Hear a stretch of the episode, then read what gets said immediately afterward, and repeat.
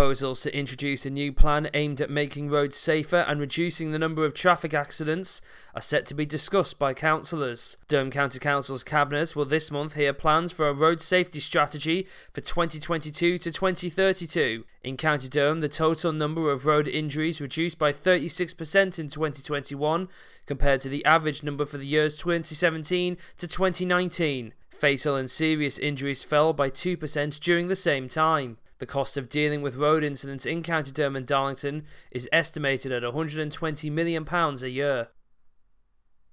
A Northeast training provider has impressed inspectors in its first ever Ofsted report. Training and apprenticeship provider Optimum Skills Limited, which is based in Newton Aycliffe, has achieved a good Ofsted rating for its first ever inspection due to the quality of its apprenticeship program. The report states that Optimum Skills effectively uses a program of training to enable young people to progress in their apprenticeships. It is particularly focused on a range of apprentices in bricklaying, joinery, and roofing that are in demand among employers who face a declining and aging workforce.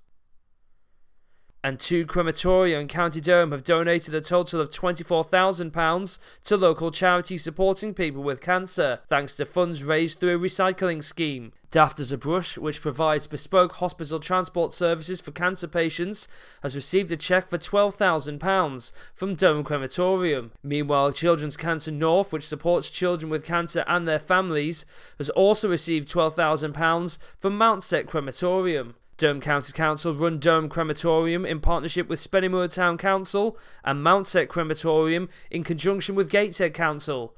And the council are a member of the metal recycling scheme run by the Institute of Cemetery and Crematorium Management, which recycles metals that are left after a cremation. Those are your local news headlines. I'm Kieran McCormick.